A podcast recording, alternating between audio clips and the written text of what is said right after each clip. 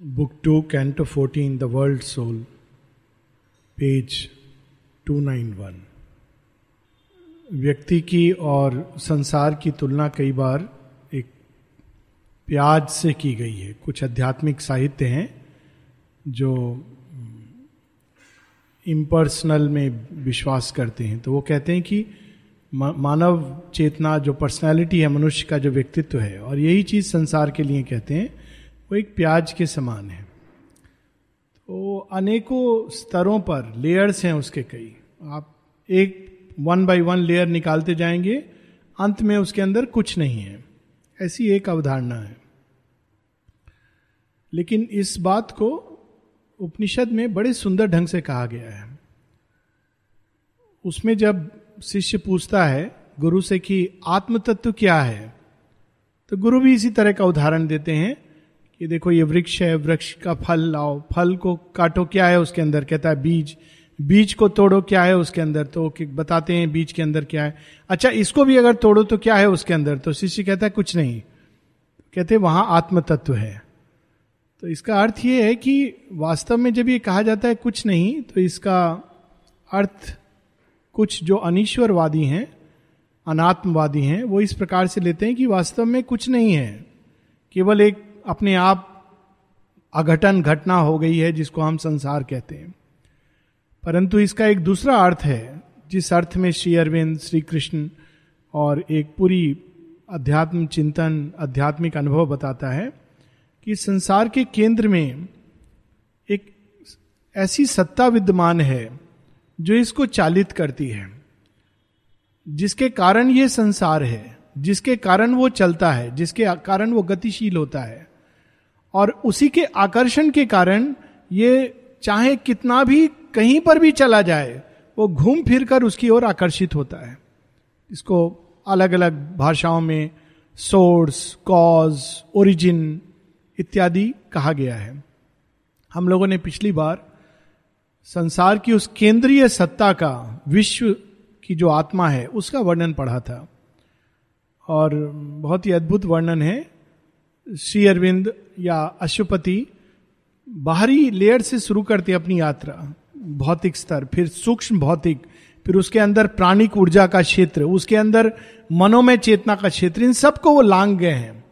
Little mind greater mind heavens of the ideal बिल्कुल उसकी गहराई में छिपा हुआ, वह सत्य विद्यमान है, वह सत्ता विद्यमान है। और वहाँ कैसे कैसे अनुभवों से गुजरते हैं, ये हम लोगों ने पढ़ा था।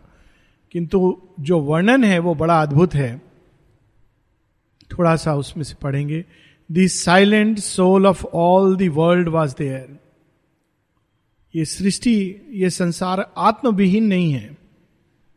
इसकी भी एक आत्मा है। जैसे व्यक्ति की आत्मा होती है, समाज और समूह की एक आत्मा होती है, राष्ट्र की एक आत्मा होती है, वैसे ही विश्व की आत्मा है। A being lived a presence and a power वो आत्मा वास्तव में केवल एक निर्वैयक्तिक सत्य नहीं है, किंतु एक सत्ता है। हम उससे संबंध स्थापित कर सकते हैं। ठीक वैसे जैसे भारत की आत्मा एक सत्ता है और हम उससे प्रेम कर सकते हैं, उससे चालित हो सकते हैं। हम जितना सतह पर आएँगे, उतना कंफ्यूजन दिखाई देगा संसार में और व्यक्ति के अंदर। किंतु जितना गहराई में उतरेंगे, हमको सत्य सौंदर्य पूर्णता दिखाई देगी। A single person who was himself and all वो एकमेव है, अद्वित्य है, किंतु वही अनेक बन गया है। कल हम लोग क्लास में पढ़ रहे थे माता जी एजेंडा में बताती हैं कि कुछ मूर्ख लोग हैं जो कहते हैं, श्री अरविंद तो अब नहीं है। तो उन्होंने जो कुछ लिखा था, वो उनको एहसास हो गया था कि वो गलत है, इसलिए वो चले गए। माँ कहती हैं, ऐसे कुछ मूर्ख लोग हैं। कुछ नहीं, ऐसे कई लोग हैं। उनकी कमी नहीं है इस संसार में। माँ कहती, लेकिन सत्य तो यह है कि उनसे ज़्यादा जीवित कोई नहीं है। और माँ फिर बताती हैं कि किस प्रकार से वो एक होकर अब अनेक हो गए हैं।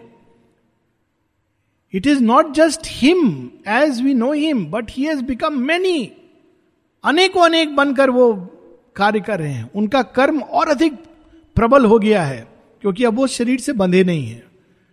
और माँ कहती, मैं उन श्री अरविंद को जानती हूँ, जो भौतिक चेतना के पार, विश्व चेतना के पार, कई बार मैं उनके साथ जा चुकी हूँ ह्यूमन टेरिस्ट्रियल कॉन्शियसनेस के परे। और माँ कहती, तब जब मैं उनके साथ होती हूँ, कई बार ये अनुभव करती हूँ तो मुझे बहुत अच्छा लगता है, क्योंकि अपनी सब्जेक्टिव चेतना में तो मैं अक्सर जाती हूँ, लेकिन जब उनके साथ जाती हूँ तो मुझे एक ऑब्जेक्टिविटी का एहसास होता है। कि वो भी है मेरे साथ में।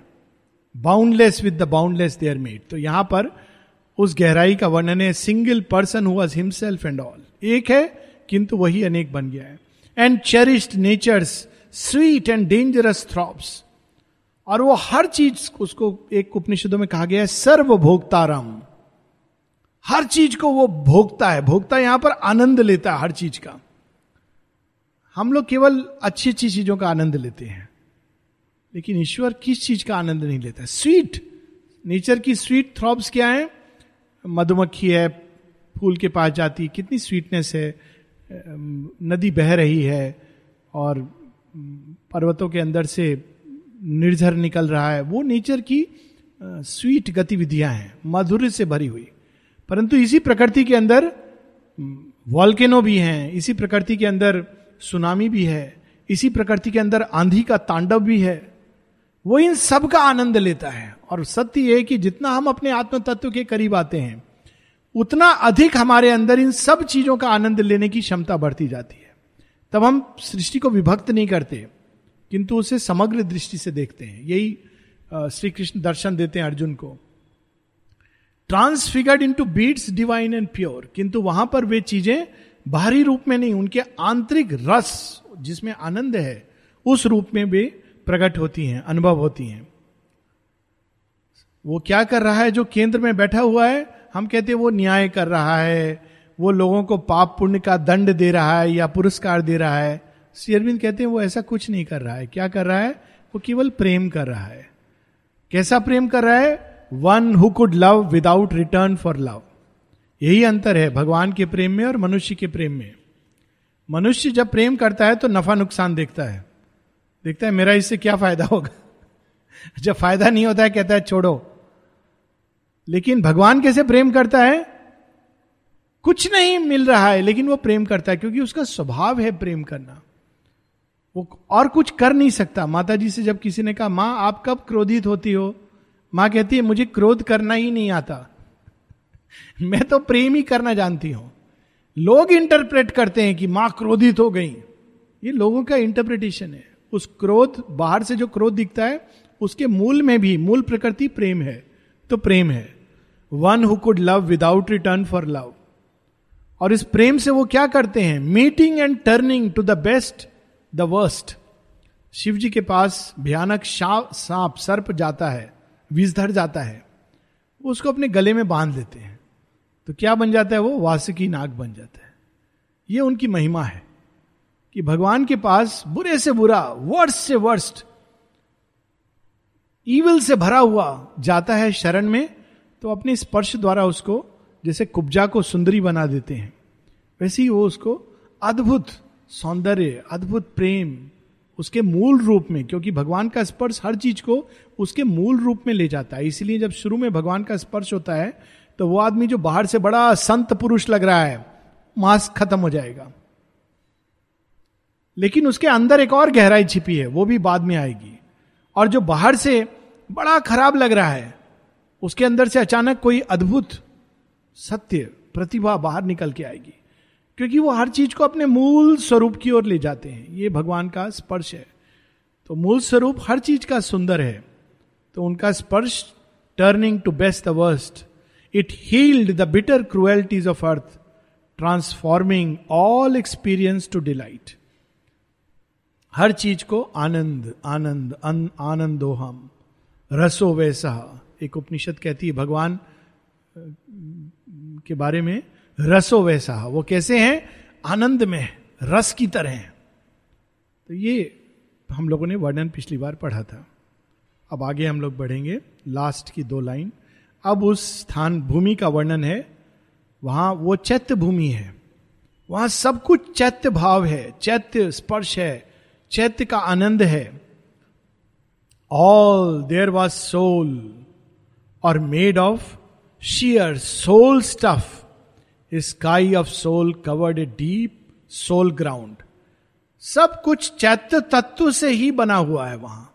आकाश भी चैत्य तत्व से बना हुआ है। यानी चैत्य में जैसे भाव उठते हैं, वैसा ही आकाश। उसके अंदर कोई बादल नहीं दिखाई देंगे। सारे रंग चैत्य भाव की तरह सुंदर होंगे। भूमि भी चैत्य तत्व की बनी है, इसलिए वहाँ हमारे पौंडीचेरी रोड्स की तरह गड्ढे नहीं होंगे।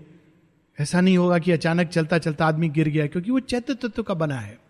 अगर उसमें आदमी नीचे भी जा रहा है तो वास्तव में ऊपर की ओर ले जाएगा। वो चैत्य तत्व ऐसा है। बड़ा अद्भुत है वो। वो रिस्पॉन्ड करता है चैत्य भावों को। यहाँ पर चैत्य भाव के कोई चीज़ रिस्पॉन्ड नहीं करती है। All here was known by spiritual sense अक्सर लोग कहते हैं, मुझे भगवान की उपस्थिति महसूस होती है। तो भगवान की उपस्थिति किस चीज़ से महसूस होती है? इन पंच इंद्रियों से नहीं होती है। इन्हीं पंच, स्थूल पंच इंद्रियों का एक सूक्ष्म रूप है।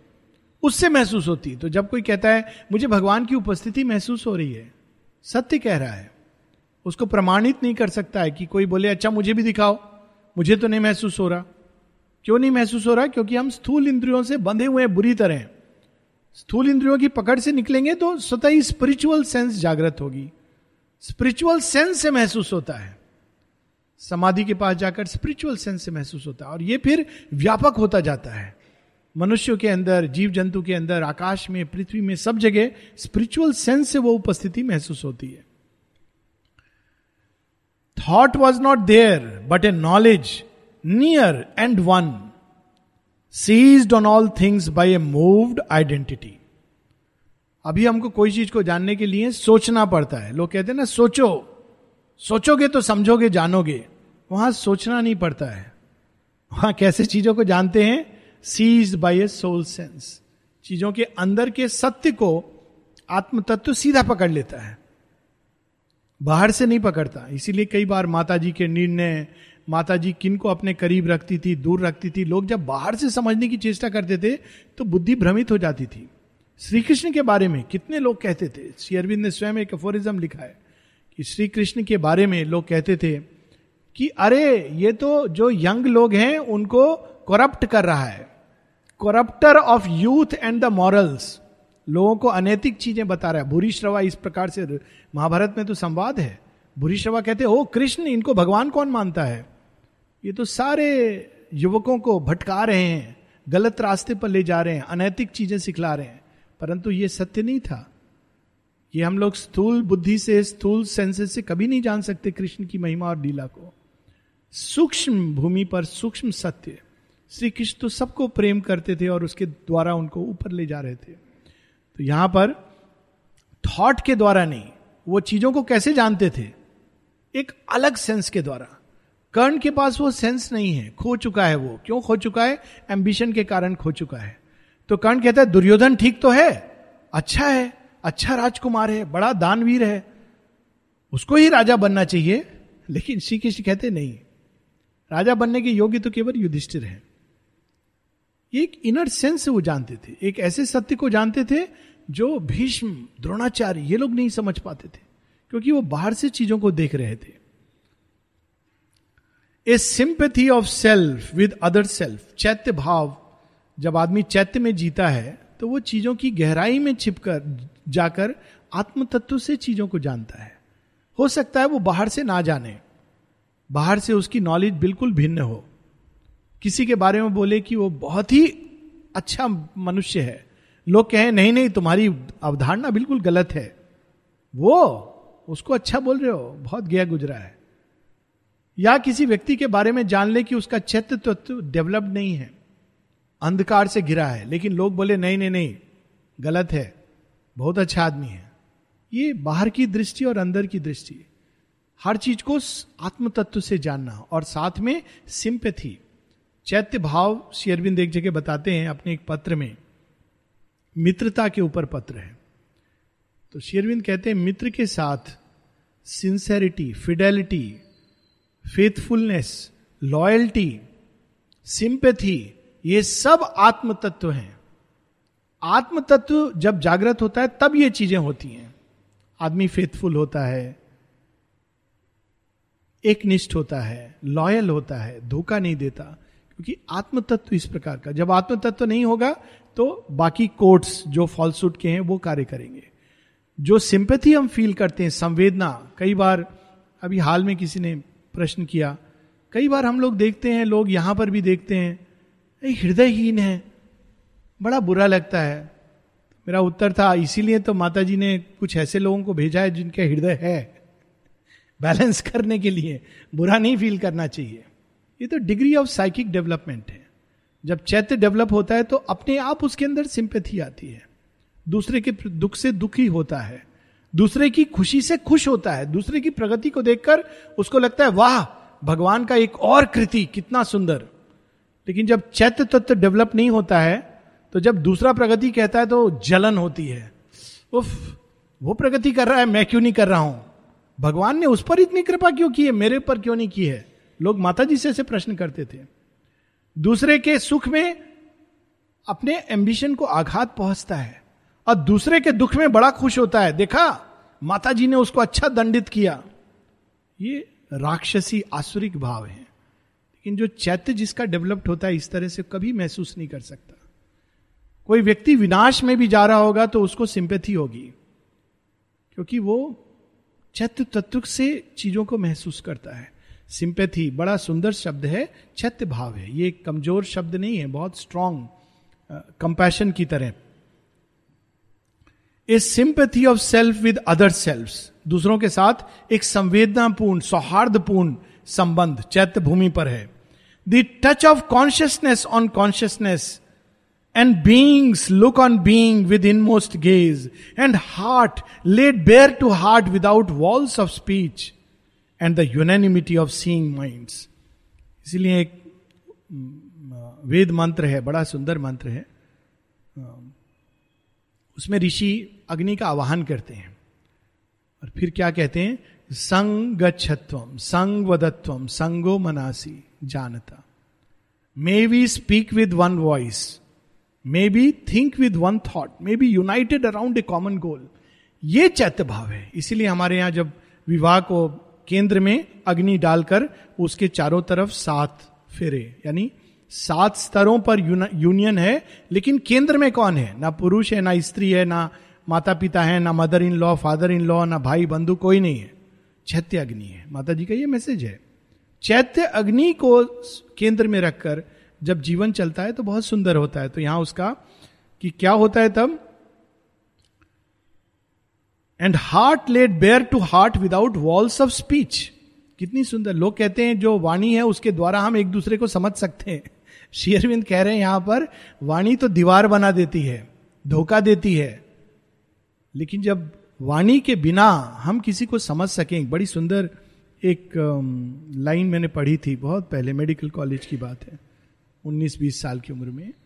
एक पोस्टर था, नेचर का, बिल्कुल शांत सब कुछ के नीचे एक लाइन थी if you cannot understand my silence you will never understand my words यदि तुम मेरे शांति को, मेरी मूकता को मेरी नीरवता को नहीं समझ सकते तो मेरे शब्दों को क्या समझोगे? शब्द तो दीवार बन जाते हैं, लेकिन जब हम नीरवता को समझ जाते हैं, तब शब्दों को समझते हैं। तो शेरविंद कहते हैं, चैत्य भूमि पर बोलकर समझाने की ज़रूरत नहीं होती थी, क्योंकि वहाँ चैत्य के द्वारा विदाउट वॉल्स ऑफ़ स्पीच भाव से लोग समझ जाते थे। And the unanimity of seeing mind in myriad forms luminous with the one God लेकिन इसका यह नहीं कि एक रास्ता थी या समरसता थी। अनेकों अनेकों रूप में अनेकों अनेक चैत्य सत्याएँ वहाँ पे प्रकट हो रही थी, दिख रही थी, खेल रही थी, घूम रही थी, विचरण कर रही थी। लेकिन सबके अंदर अभी अनेकत्व में भेदभाव होता है। वहाँ पर अनेकत्व में एकत्व था। चैत्य भूमि में जाने से आदमी अपना सब राग द्वेष भूल जाता है। इसीलिए जब मरता है आदमी तो ये सब यहीं छोड़ देता है। ईर्षा द्वेष, राग, वहाँ जाके तो सब एक हो जाते हैं। दुर्योधन और युधिष्ठिर गले मिलते हैं। कहते हैं, भ्राता, कैसा रहा मेरा गदा युद्ध? अच्छा था तुम्हारा। वो भी एक दूसरे को सॉरी कहते हैं और सॉरी की भी ज़रूरत नहीं है, क्योंकि वो चैत्य भाव से समझ लेते हैं। Life was not there but an impassioned force यहाँ पर जीवन जैसा हम अनुभव करते हैं, चैत्य के अंदर बिल्कुल अलग ढंग से अनुभव करते हैं। चैत्य के अंदर आत्मबल होता है आत्म प्रकाश होता है। लेकिन वो इस तरह से नहीं प्रकट होता है जैसे हम जीवन, हम किसको कहते हैं, जो इधर उधर भाग रहा है, भटक रहा है रेस्टलेस जैसे हम लोग कहते हैं, काम, बहुत कर्मठ है, बहुत काम कर रहा है। किसको बोलते हैं? जो सुबह से लेके रात तक उछलता कूदता रहे। अगर ये कर्मठता है तो बंदर भी कर्मठ है। सबसे बड़ा कर्म योग तो बंदर कर रहा है। और बेचारा हाथी जो आराम से घूमता है, सिंह या हंस, वो तो कर्म ही नहीं कर रहे। लेकिन वास्तव में ये सत्य नहीं है। ये कर्मठता नहीं है कि दिन से रात तक खाली उछल कूद करते रहना। एक अलग प्रकार की कर्मठता है। चैत्य की भूमि पर इम्पैशन फोर्स एक ऐसी शक्ति है, जो स्वयं को अभिव्यक्त करती है, प्रकट करती है। अनेकों कर्म में समा जाती है, लेकिन अगर उससे कोई पूछे कि तुम बहुत कर्म कर रहे हो, नहीं नहीं नहीं, मैं कुछ कर्म नहीं कर रहा हूँ, क्योंकि ये भाव अंदर में होता है। और इसी कारण ऊर्जा सदैव आती रहती है। लेकिन जब कोई बाहर से कर्म करता है ओ I am very busy I am very busy लेकिन जब कोई चैत्य भूमि से संलग्न होकर कर्म करता है तो उसको ये भाव नहीं होगा। सब कर्म होंगे, लेकिन भाव नहीं, क्योंकि इम्पैशन फोर्स पैशन की तरह वो स्वयं को विक्षिप्त नहीं कर देती। Finer than fineness deeper than the deeps felt as a subtle and spiritual power एक सूक्ष्म आत्म तत्व जिसके अंदर इतना प्रताप होता है कि वो मृत्यु सामने आए तो कहे, रुको, मैं अभी नहीं चलने, चलना चाहता हूँ। माता जी कहती ना, एलिजाबेथ वन का उदाहरण देती हैं। मृत्यु सैया पर हैं और बाहर में किसान आए हुए हैं, प्रतीक्षा कर रहे हैं, हो हल्ला मचा रहे हैं। रिवोल्ट हो रहा है। माता जी स्वयं थी एलिजाबेथ वन तो सब लोग कहते हैं, वो कहती मैं उठूँगी, उनकी बात सुनूँगी। नहीं नहीं नहीं, आपको क्या इन लोगों की बात सुनने की ज़रूरत है? आप रानी हैं। रानी की गरिमा होती है। साथ में आप ठीक नहीं है। हमारे मिनिस्टर लोग बात कर लेंगे। नहीं नहीं, मैं उनकी बात सुनूँगी। वो क्यों मेरे राज्य में लोग पीड़ित हैं, असंतुष्ट हैं? तो लोग कहते हैं आप देख नहीं रही हैं आप करेंगी तो आप मर सकती हैं। तो एलिजाबेथ वन कहती हैं बट डेथ कैन वेट मृत्यु प्रतीक्षा कर सकती है ये प्रतीक्षा नहीं कर सकते इसको कहते हैं राजा। उठ करके जाती हैं सुनती है मृत्यु प्रतीक्षा करती है। वैसी आ, स्टोरी है इनकी अनिर्वाण स्वामी की मोस्ट लाइकली उनकी कहानी है। वो कहते हैं मेरा काम सब पूरा हो गया मैं मृत्यु स्वेच्छा से जान। माता जी को पता चला माने का क्या कह रहा है? उसको अभी मेरा बहुत काम करना है। तो जब वो माता जी का मैसेज उनको मिलता, क्या? माँ ने ऐसा कहा है? छोड़ो फिर। अभी नहीं। मृत्यु को त्याग दो। ये जो शक्ति है फाइन सटल बाहर से देख के नहीं पता चलेगा। बाहर से देख के कोई कल्पना नहीं कर सकता कि इतनी शक्ति अंदर उस सूक्ष्म से भी सूक्ष्मतम तत्व में विद्यमान है। कि अगर वो बाहर आ जाए तो मृत्यु भी पीछे हट जाएगी।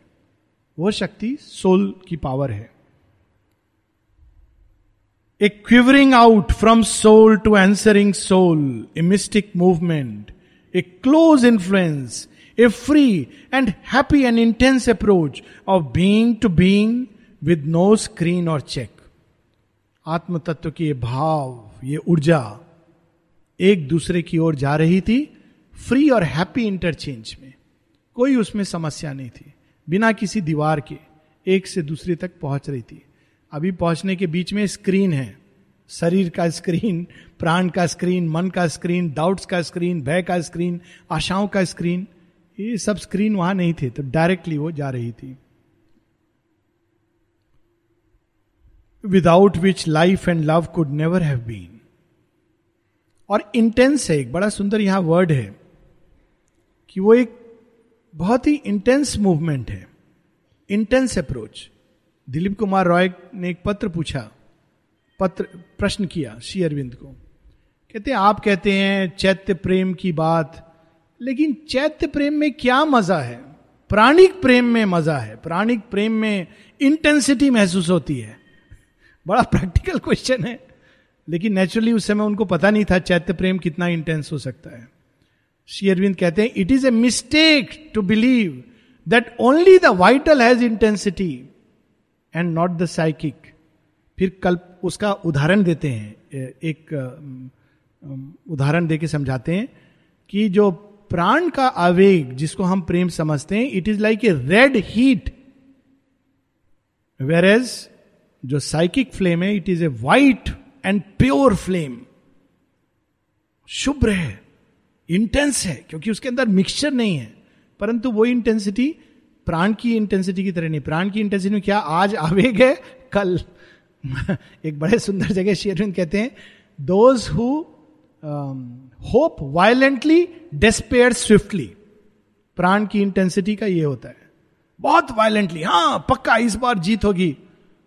थोड़ी देर बाद ओफ मुझे कोई डिस्टर्ब मत करो, मैं डिप्रेशन में हूँ। डिस्पेयर स्विफ्टली पर चैत्य के अंदर ये नहीं होता है। बहुत इंटेंसिटी होती है, परंतु वो शुभ्र है। और वही प्रेम का, जीवन का उद्गम है without which life and love could not have been अगर यह भाव नहीं होता तो किसी तरह से भी प्रेम जन्म नहीं लेता। वही प्रेम का स्रोत है, लेकिन बाहर ये कोर्ट्स में आकर दूषित होता जाता है। जैसे गंगा अपने उद्गम स्रोत में पवित्र होती है, लेकिन जैसे जैसे आती है, मैली होती जाती है। लेकिन फिर भी वो मोक्षदायिनी गंगा होती है। फिर भी उसके अंदर वो शुद्ध तत्व कहीं ना कहीं विद्यमान है। Body was not there for bodies were needed not the soul itself was its own deathless form and met at once the touch of other souls close blissful concrete wonderfully true यहाँ तो हर चीज़ के लिए लगता है शरीर के बिना संभव नहीं है। साथ का मतलब फ़िज़िकल क्योंकि शरीर प्राणिक प्राणिक आदान प्रदान। लेकिन आत्म तत्व की विशेषता यह होती है, उसको शरीर की आवश्यकता नहीं होती। प्राण तत्व की, वो चाहे तो इन सब के बिना भी अपने अंदर जो भाव है उसको प्रकट कर देगा। भगवान ऐसी करते हैं ना, भगवान एक बड़ा सुंदर एक पोइट ने लिखा है हो भी नहीं और सब जहाँ हो। तुम अजीब हो, कहीं नहीं हो, लेकिन सब जगह हो। फील होते हो सब जगह। कैसे भगवान बिना किसी शरीर के अशरीर होकर हम सबको अपनी उपस्थिति महसूस कराते हैं? हर किसी से अगर पूछो तो सब बोलेंगे माता जी का प्रेम हाँ माँ मुझे बहुत प्रेम करती है। वास्तव में माँ सबको बहुत प्रेम करती है, लेकिन कुछ लोग के सिर में चला जाता है, सोचते मैं ही स्पेशल हूँ। फिर उसके बाद और मूर्खता कर बैठते हैं, जब कहते हैं, मेरे अंदर कुछ विशेष होगा। फिर वो और मूर्खता कर बैठते जब कहते हैं, अरे, मैं ही हूँ, बाकी सब नहीं है। पूछ के देखें, सब बोलेंगे, जो थोड़ा भी खुला है, सब अपनी अपनी कहानी सुनाएँगे। उस दिन प्लेग्राउंड में मुझे पता चली कथा, कोई बता रहा था फला फला माता जी के बहुत करीब था, बहुत स्पेशल चाइल्ड था। तो वो व्यक्ति मुझे बता रहा था, मैंने कहा, कितनी मूर्खतापूर्ण कहानी है ये। ये बात तो सबके साथ लागू होती है। एक बार फैक्ट है ये। मैं आपको बता रहा आप तो चली गई। हुता दी एक बार बता रही थी। बोलती है you know I was so special माँ ने मुझे ये किया, वो कहा, ये दिया, वो दिया। बार बार मैं बड़ी स्पेशल हूँ, बड़ी स्पेशल हूँ, बड़ी स्पेशल हूँ। तो फिर रहा नहीं गया। कोई साथ में बैठे थे। उन्होंने कहा होता दी ये भाव सबको प्रतीत होता है। हर व्यक्ति के, को यही लगता है कि माँ के लिए वो स्पेशल है। ये सत्य है। क्योंकि दिस इज़ द ट्रूथ कोई खास चुना हुआ, उसके लिए माँ बहुत प्रेम करती हम उस प्रेम को कितना रिसीव करते हैं, कितना खुले हैं, ये दूसरी बात है। माँ का प्रेम, माँ भेदभाव नहीं करती है। लेकिन फर अंतर इतना है कि कुछ कृतज्ञता से भरे होते हैं तो महसूस करते हैं। कुछ ग्रहणशील होते हैं तो महसूस करते हैं। कुछ कंप्लेन करते रहते हैं तो वो देख नहीं पाते। इतना ही अंतर है। तो वो जो हम लोगों ने पढ़ा था पहले कि जो एकमात्र प्रेम करता है one who could love without return for love अब यहाँ पर उसका काउंटर पार्ट है। आत्म तत्व कैसे प्रेम करता है? कैसे प्रेम बांटता है? बिना शरीर के उसको कोई ज़रूरत नहीं होती, किसी बाहरी चीज़ की ज़रूरत नहीं होती। जब बाहरी चीज़ों पर लोग निर्भर होते थे तो वो कहते थे शेयरविंद को माता जी ने उसको इतना देर तक इंटरव्यू दिया, ज़रूर वो माँ के बड़ा करीब होगा। माता जी ने उसको इतना गिफ्ट दिया, वो ज़रूर माँ के इतना करीब होगा। जब वो जाता है, माँ मैंने देखा, उसको एक रोज देती हैं। वो बड़ा करीब होगा। श्री अरविंद बार बार लेटर आफ्टर लेटर इस भ्रांति को हटा रहे हैं। इन बाहरी चीज़ों से अगर तुम माता जी किसके करीब हैं, किसके करीब नहीं है, प्रयास करोगे समझने का तो तुम्हारी बुद्धि भ्रमित हो जाएगी। माता जी हर किसी के साथ अलग प्रकार का संबंध बांधती हैं, जो एक विशेष आत्म प्रयोजन से होता है। किंतु प्रेम उनका सबके लिए समान है। And met at once the touch of other souls ये एक ऐसी भूमि थी जहाँ ना केवल प्रत्येक आत्म तत्व आत्मा चैत्य सत्ता, उस चैत्य भूमि पर अन्य लोगों, अन्य सत्ताओं के साथ संपर्क में थी, किंतु उसको रिसीव भी कर रही थी।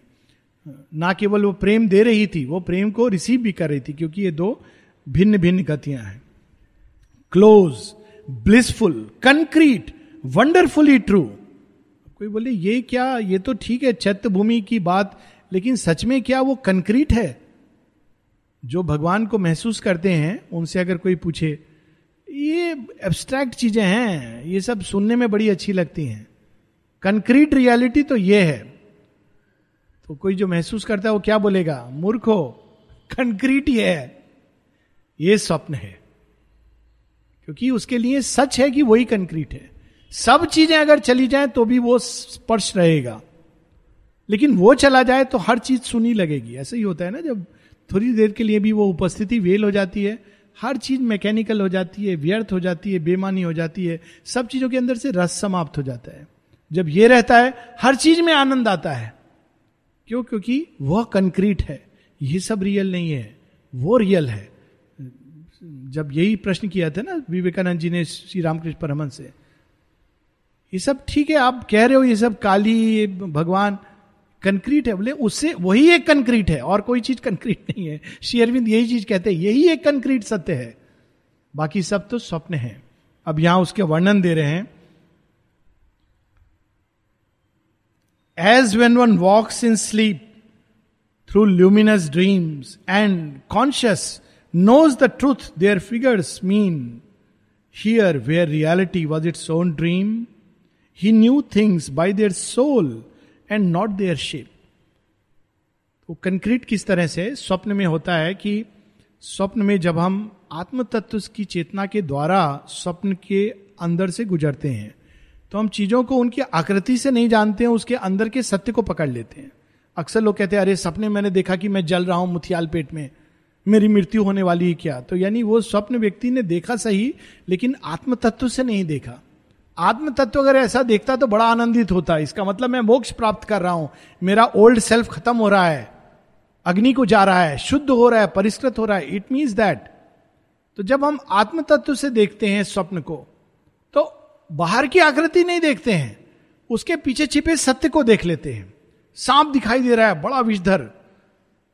तो आदमी जान जाता है कि इसका स्रोत कहाँ है, क्यों आया, कैसे आया। तारा दिखाई दे रहा है तो वो समझ जाता है इसका अर्थ क्या है। तो उसी प्रकार से वो कहते हैं, वो कंक्रीटनेस ऐसी है, उसके अंदर एक ऐसी समझ छिपी है कि वो हर चीज़ों का सत्य अपने आप डिस्क्लोज कर देती है।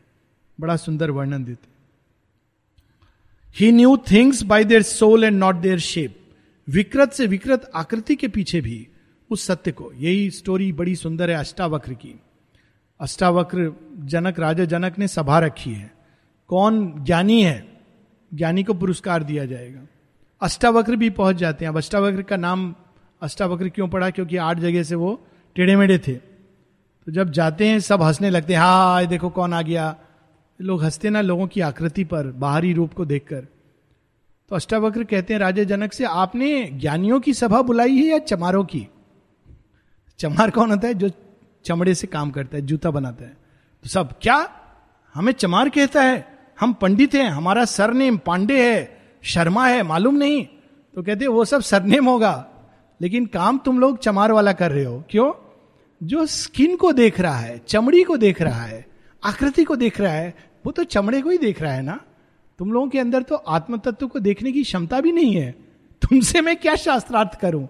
शास्त्रार्थ करने के लिए अधिकारी होना चाहिए। तब लोग कहते हैं हाँ तब राज जनक बड़ी फ़ेमस गीता है, अष्टावक्र गीता। अद्भुत पुस्तक है। तो यहाँ पर वो कहते हैं कि बाहरी आकृति से वो सत्य को नहीं पकड़ते उस भूमि पर। अंदर के सत्य से चैत्य पकड़ता है। He met and communed without bar of speech as those नहीं, एक, दो line. As those who have lived long made one in love need word not sign for heart reply to heart he met and commune without bar of speech जब लोग एक दूसरे से परस्परता होती है, साथ रहने लगते हैं, शुरू में क्या होता है? कोई चीज़ नहीं समझ आती। बाहरी एक्शन इसके पीछे क्या कारण होगा? फिर समझने लगते हैं। फिर कुछ कहने की ज़रूरत नहीं होती। हृदय से हृदय के भाव को पढ़ लेते हैं। और कुछ कहने की ज़रूरत नहीं होती। बड़ी सुंदर एक गीत भी है ना इस पर। हाथ से छू कर इन्हें रिश्तों का अंजाम ना दो। माने वो एक एहसास है जिसको आदमी महसूस करके जान सकता है। तो उस प्रकार से शेरविंद कहते हैं, जैसे दो लोग जो साथ रहते हैं प्रेम में, वो एक दूसरे को बिना किसी शब्द के समझ लेते हैं। उसी प्रकार से इस भूमि पर बिना स्पीच के बार ऑफ़ स्पीच के, वाणी धोखा दे सकती, परंतु वो धोखा नहीं देता था। With beings unveiled by a material frame there was a strange spiritual scenery अब केवल मनुष्यों की, वहाँ जो सत्ताएँ उनकी बात नहीं हो रही है। वहाँ की सीनरी भी कैसी थी? वहाँ सीनरी भी स्पिरिचुअल अध्यात्म तत्व की बनी हुई है।